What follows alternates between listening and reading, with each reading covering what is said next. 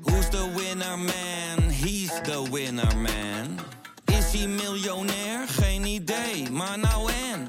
Je hebt geen jackpot nodig to be a winner man. Oh oké, dat is wel lekker man. Bla bla bla bla bla bla. Bla bla bla bla. Idealen zijn prachtig, maar woorden verliezen betekenis als je niks doet.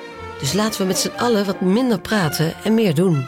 Bij Achmea zijn we vast begonnen. Zo gaan wij voor minder verkeersslachtoffers, gezonde werknemers en duurzame woningen. Waar ga jij voor? Kijk op www.werkenbijachmea.nl.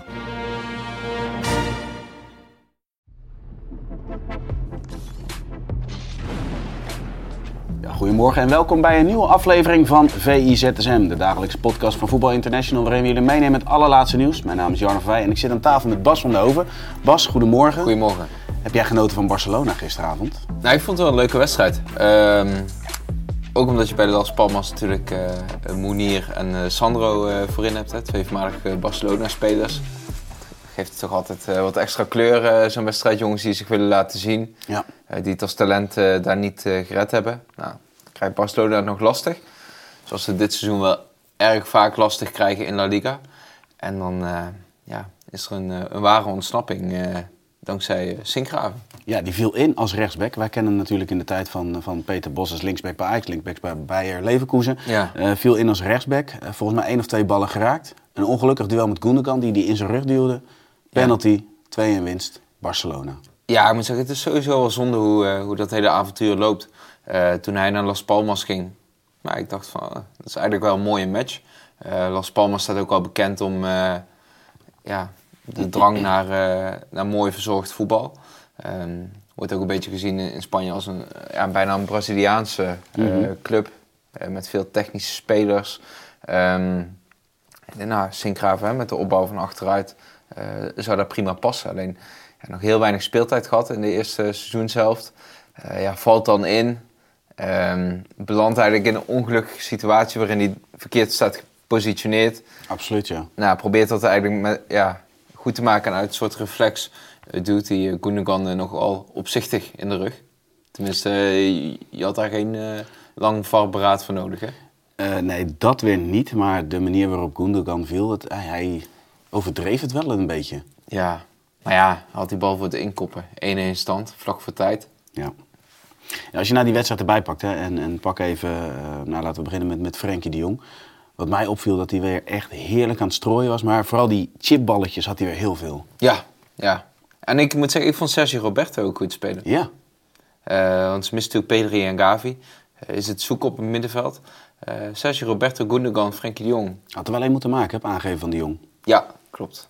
Ja, je merkt wel, het is een compleet speler, maar het is geen top speler. Sergio Roberto natuurlijk. Frenkie de Jong vond ik de beste van die drie. Alleen, ik mis bij Barcelona wel een bepaalde urgentie in het spel. Het tempo is vaak te laag. Ik vind, er zit te weinig verrassing in. Te weinig dynamiek ook. Ook op de flanken mis je dat wel. Maar bij toen Lamine Yamal erin kwam, zag je wel dat het al meer begon. Ja, meer in de 1-tegen-1. Ja. Bij Ferran Torres is dat toch anders. Het is... Ja, ik vind ze dit seizoen wel duidelijk tekortkomen in de strijd met Real Madrid. Ja, klopt. Ja, moet ik wel zeggen dat Real Madrid, ze won een nip van Mallorca. Het tempo was niet heel hoog, maar je ziet gewoon aan alles. Ze komen uiteindelijk niet in de problemen. En je weet, na 1 of 2 verstellingen en het is gewoon raak. Ja, klopt. En de wijze waarop Real dan in de laatste 20 minuten tegen Mallorca de druk opvoert. Ja. Dat is wel van een ander kaliber dan Barcelona dat kan op dit moment. En bij Real missen natuurlijk ook heel veel spelers nu. Met name achterin. Ja. En dat is sowieso wel opvallend nu, hè? De Europese top. Als je ziet hoeveel spelers er wel niet geblesseerd zijn. En bij Barcelona heb je natuurlijk een hoop. Tottenham, hè? Dat viel bijna om van vermoeidheid in november. Dat lijkt wel een soort breder probleem te zijn nu. Ja, eens. Dat komt inderdaad veel meer voor. Toch nog even terug naar Barcelona. Aankoop. Maakt ook zijn debuut. Wat vind je daarvan? Wat voor indruk heeft hij bij jou achtergelaten? Nou, hij speelde kort. Maar had wel moeten scoren. Dat is wel een gigantische kans natuurlijk. In de extra tijd.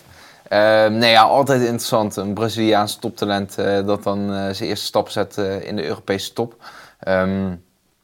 Ja, wat je leest en wat je hoort uit Brazilië, dan mogen de verwachtingen wel hoog zijn.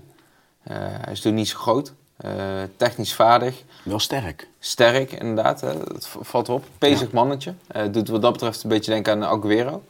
Ja, klopt, ja. Vond ik. Maar ja, dat hij... Ik denk niet dat Barcelona echt een plan had om hem nu al in te passen. Maar dat hij nu al wordt ingepast, zegt ook iets over hoe het met Lewandowski is gegaan. Hè? Lewandowski hebben ze natuurlijk een langdurig contract gegeven toen hij overkwam van Bayern. Ik denk wel dat ze verwacht hadden dat het verval bij Lewandowski wat langer uitgesteld zou worden nog. Al blijf ik ook zeggen dat de geoliede machine die Bayern München was, is Barcelona natuurlijk niet.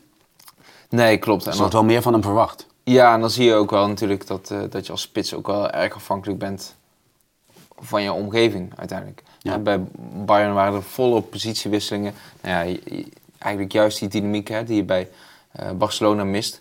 Gundogan is dan wel een middenvelder die diep kan gaan. Sergio Roberto doet het nu eigenlijk in opdracht. Alleen het is minder vanuit natuur. En bij Müller, Musiala, dat soort jongens zit dat wel. Eigenlijk alle spelers om hem heen die gingen continu diep. Hij was misschien wel de enige die vasthield aan zijn positie, denk ik. Ja, klopt. En daar is hij... ik denk ook wel dat hij misschien zelf ook wel een beetje onderschat heeft... hoezeer hij ook wel geholpen is door de dynamiek bij Bayern. Dat het toch in een statischer elftal als Barcelona... dat het toch wel echt lastiger is om aan je kansen te komen. Ja, klopt. We blijven nog heel even in La Liga... want het meest gelezen item op VPRO is de analyse van Sam Planting... over de optreden van Daley Blind, de dirigent van Girona. Ja. Nou ja, daar moeten ze echt voor naar VPRO om dat terug te lezen. Jij hebt die analyse ook nog even gelezen. Wat viel jou het meest op? Ja, vooral eigenlijk de keuze voor Girona.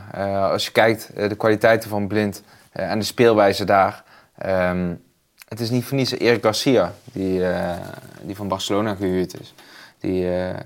Die gaf al in een vroeg stadium aan, eigenlijk voor die deal rondkwam van... Oké, als ik moet vertrekken bij Barcelona, want er was natuurlijk een soort schoonmaak aan de gang... om financieel ruimte te creëren, dan wil ik wel naar Girona. En dat had niet te maken met de geweldige sfeer in het stadion of zo. Hè, want het is natuurlijk wat dat betreft een beetje een omhooggevallen club. Ja. Dat heeft puur te maken met speelwijze. Hè? De intentie om telkens maar weer de voetballende oplossing te vinden... En de kwaliteit van Daley Blind sluit er natuurlijk ook perfect op aan, hè? Met zijn passing. Ja. Het is toch wel knap hoe hij zich daar staande houdt, ook gewoon in een topper tegen Atletico. Een topper eigenlijk die volledig ontspoort. In de zin van dat het één groot spektakel wordt met heel veel momentumwisselingen ook. Het gaat echt op en neer. En Daley Blind, op een gegeven moment werd er ook vanuit Nederland gezegd... kan hij het tempo nog wel aan in de Europese top? Nou, zo zie je maar als het elftal goed staat... en met zijn intelligentie het goede positioneren...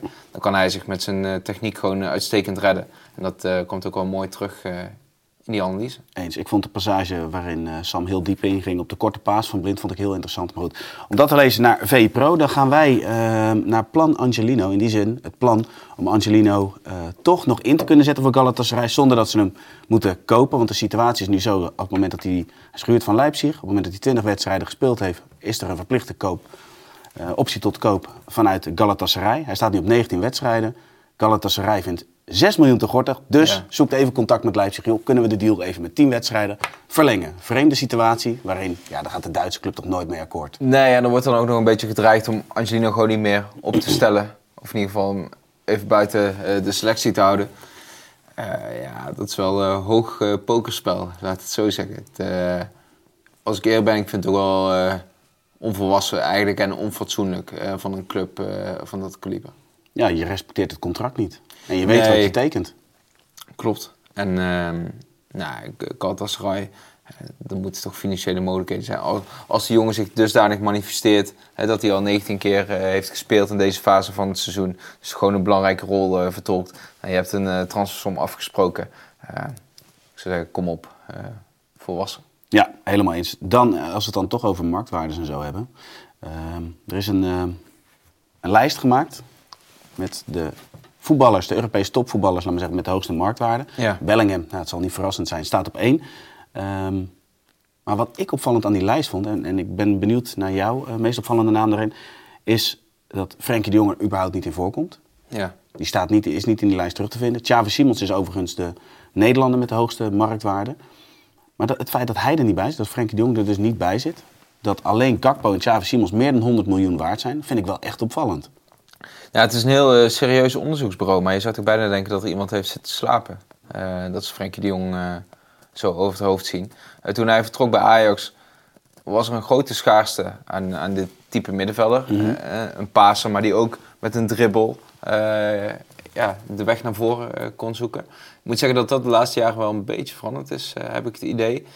Dat je wel meer spelers ziet doen, ook in de Europese top, ook jonge spelers. En bij Real Madrid heb je natuurlijk een paar zo op het middenveld lopen. Hè. Camavinga wordt dan eigenlijk vanwege de nood ook wel regelmatig gebruikt als linksback. Maar zo kan dat vanaf het middenveld natuurlijk ook geweldig. Saïra Emery vind ik ook zo'n speler. Groot talent. Ja, absoluut. Dus wat dat betreft is Frenkie de Jong zijn kwaliteiten zijn denk ik wel minder uniek geworden in de Europese top de laatste jaren. Toen hij bij Ajax vertrok, zaten al die clubs erachteraan. Maar ja, hij moet toch altijd nog wel meer waard zijn dan bijvoorbeeld Kakpo, zou ik zeggen. Nou, want je had dan Xavi Simons, Kakpo en dan had je voor de rest nog Ake en Frimpong als Nederlanders. Ja. Nou, daar staat hij dus niet bij. Nou goed, dat Bellingham bovenaan staat is overduidelijk. En voor de rest, als je top 10 kijkt, Real Madrid, Manchester City, ja, die domineren. Ja, zeker. En je moet denk ik bij die waardes ook wel kijken naar hoe bijzonder de kwaliteiten van de speler zijn. Als het gaat om spitsen is het natuurlijk bijvoorbeeld best wel een schaarste. Kijk, je zag bij Manchester United, ze komen uit bij Højlund en betalen ze heel veel voor. Kan het nog niet waarmaken in de Premier League. Het was ook geen keuze uit luxe, zeg maar, dat ze bij hem uitkwamen. Hè? Want zo heel veel kandidaten waren niet. Kane natuurlijk al vertrokken naar Bayern. Osimhen zou dan kunnen, maar goed, moet je ook echt diep voor in de buidel tasten. En als je dan kijkt naar Frimpong bijvoorbeeld, hè? Stel je gaat aan een top, nou, Atletico. Je wil een aanvallende rechtsback. Ja, zo heel veel zijn er niet, hè? Die zo'n impact hebben op het spel. Als je met drie centralen speelt. Engeland heeft er al drie, toch? Ja, maar deze specifieke rol, hè? Met drie centralen en dan naar voren denderen. Zo, ja, eigenlijk dat je meer rechtsbuiten bent en dat je daarnaast ook nog af en toe mee verdedigt. Ja, zoals Dumfries doet bij Inter natuurlijk. Ja. Ja, dan moet je eigenlijk Frimpong hebben.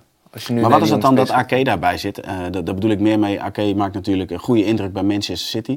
Je ziet nu steeds vaker dat de backs ook centrale verdedigers soms zijn, omdat ze naar een driemansdefensie gaan. Maar voor mijn gevoel zijn daar best veel spelers van.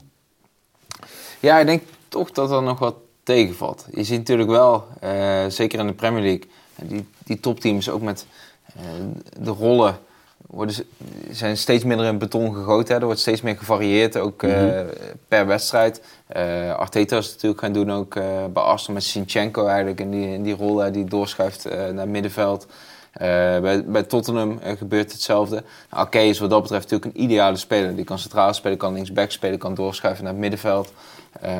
Maar dan gaat het dus om de multi-inzetbaarheid. Ja, ik denk dat dat ook hem zoveel waard maakt. Ja, verder in die lijst, vond jij nog iets opvallends terugkomen? Mbappé, ja, er wordt natuurlijk ook gekeken naar de contractduur. Mbappé was geloof ik minder waard dan Simons. Ja, maar volgens dat heeft dus te maken dat hij komende zomer dat zijn contract afloopt. Ja. Maar goed, die gaat dus waarschijnlijk, als hij een nieuw contract tekent of elders gaat tekenen, gaat hij vanaf dat moment gelijk stijgen en knalt hij de top 3 binnen. Gaat hij Bellingham voorbij, denk je? Weet ik niet, dat denk ik niet. Wat denk jij? Nou, ik vind Bellingham wel, ja, Mbappé ook en Haaland ook. Maar ik vind, ja, ik weet niet, Bellingham is toch, het is wel heel bijzonder. Ja, ja. Een middenvelder die zo dominant is, dat is wel echt bijzonder, ja. Ik moet zeggen, ik had een half jaar, natuurlijk, geweldige transfer, hè. Dat Real Madrid hem haalde, groot gelijk. Ik denk dat niemand daar twijfels over had. Maar dat hij zo zijn stempel zou drukken, dat is ongekend. En eigenlijk dat we het als niet meer dan logisch zien dat hij op 1 staat in deze lijst. Dat zegt ook al alles over. Dat is volgens mij de enige speler in het elftal van het jaar die we alle drie hadden gekozen. Waar gewoon ook geen twijfel over is. Ja, nou, het zegt wel alles over hoe hij zich gemanifesteerd heeft. Helemaal eens. Bas, dankjewel en tot ZSM. Tot ZSM.